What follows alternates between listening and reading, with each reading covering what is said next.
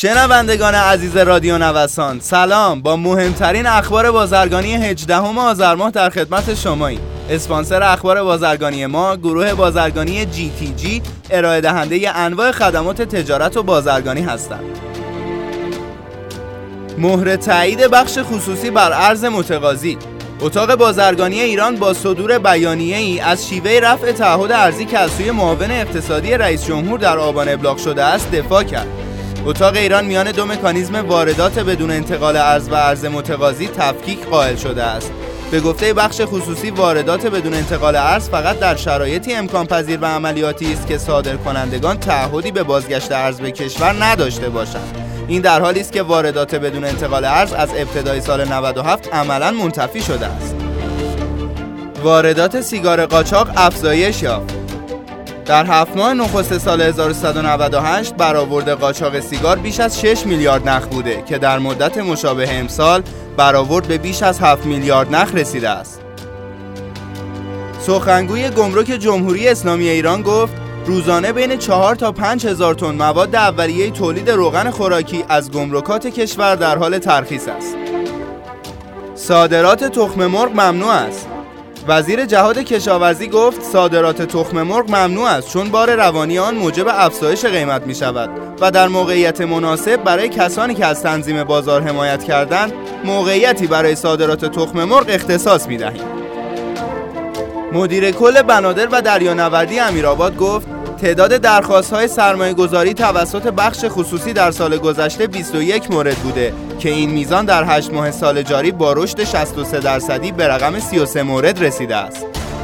صادرات ایران به افغانستان 6 برابر صادرات ایران به اروپا به گفته عضو کمیسیون اقتصادی مجلس در سال گذشته مجموع صادرات ما به اتحادیه اروپا کمتر از 500 میلیون دلار و واردات نیز 490 میلیون دلار بوده است در حالی که در همین سال ما 3 میلیارد دلار صادرات به افغانستان داشتیم و در مقایسه با اتحادیه اروپا این رقم بیش از 6 برابر بوده است پلاستیک ارزان می شود؟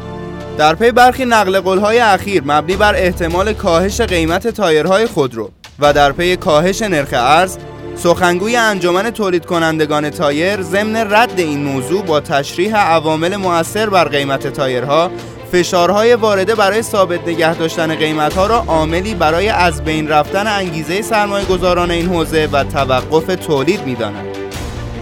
قیمت بیت کوین و طلا طی ماهای گذشته و پس از سقوط اسفند ماه سال گذشته صعودی قابل قبول داشتند اما رشد بیت کوین سه برابر رشد طلا در مدت مشابه بوده است. به عقیده بسیاری همین مسئله در آینده باعث تبدیل شدن پادشاه ارزهای دیجیتال به سرپناه امن اصلی سرمایه گذاران دانه درشت می شود. افزایش 498 درصدی قیمت کالاهای وارداتی گزارش مرکز آمار ایران از رشد 498 درصدی قیمت کالاهای وارداتی نسبت به سال گذشته حکایت دارد. تمدید اعتبار کارت های بازرگانی بر اساس اعلام سازمان توسعه تجارت ایران اعتبار کارت های بازرگانی که تاریخ انقضای آنها سی آبان ماه بوده تا پایان دی ماه تمدید شد. عراق راه اندازی یک گذرگاه جدید با ایران را بررسی کرد. گفته می شود هیئتی از منطقه کردستان عراق موضوع لزوم راه اندازی یک گذرگاه مرزی جدید با ایران در مرز حلبچه را بررسی کردند. خیلی ممنونم که امروز هم در بخش اخبار بازرگانی با ما همراه بودید. همچنین از اسپانسر این برنامه گروه بازرگانی جی تی جی تشکر می‌کنم. مجموعه جی تی جی رو می‌تونید از gtg.ir دنبال کنید.